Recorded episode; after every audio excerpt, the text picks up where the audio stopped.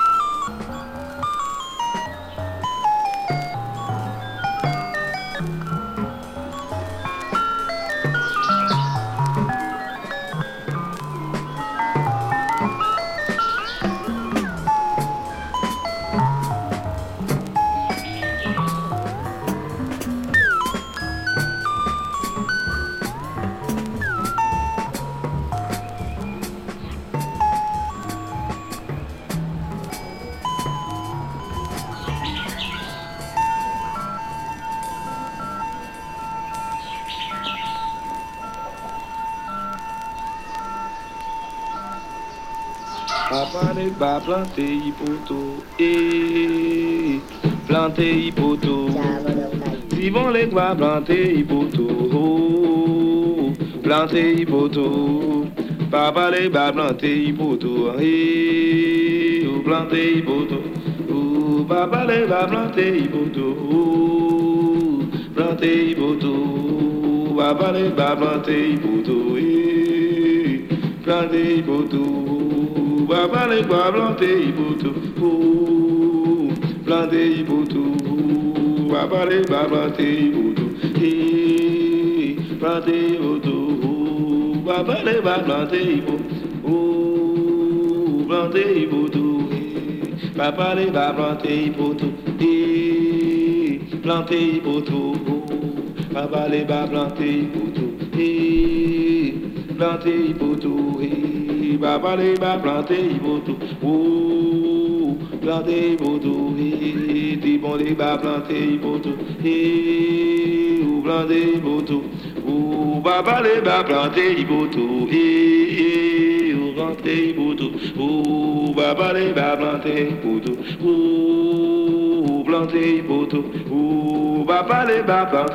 il.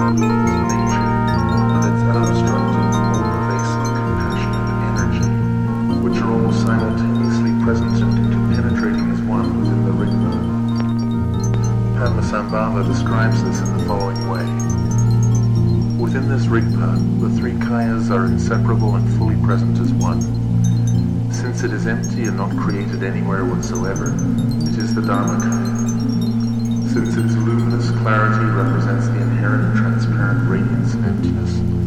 It is the sambhoga kind.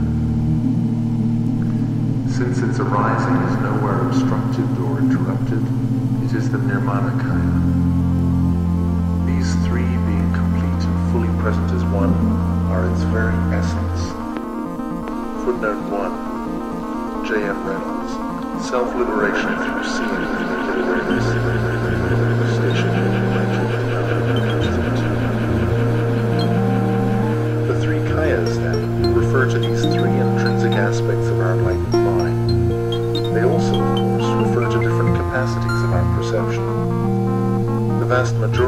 are limited in our vision and only perceive the nirmanakaya dimension of form and manifestation. This is the reason that for most of us the moment of death is a blank and a state of oblivion, for we have neither encountered nor evolved any way of recognizing the dharmakaya reality when it arises as the Ground Luminosity.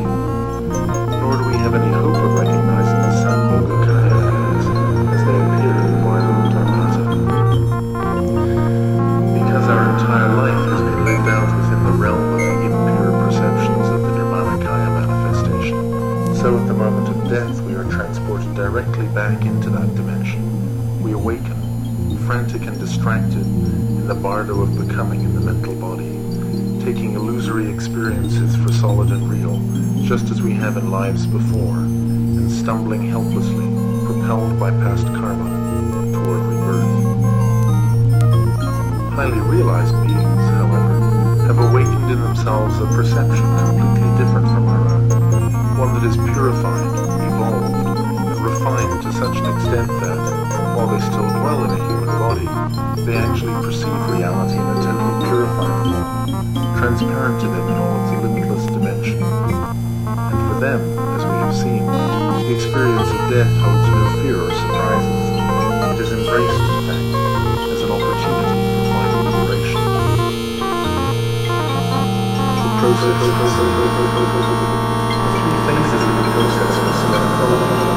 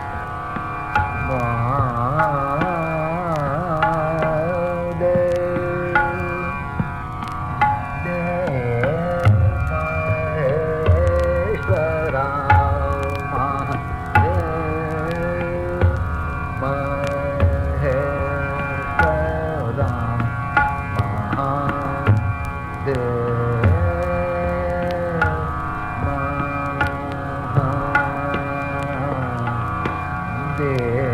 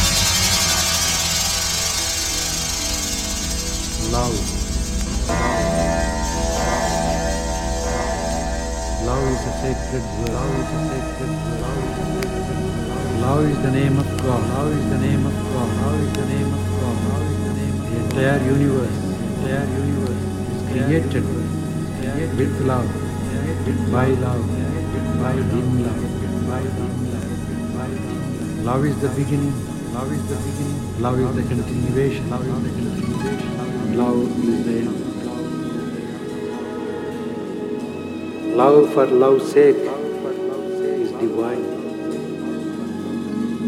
It is constructive.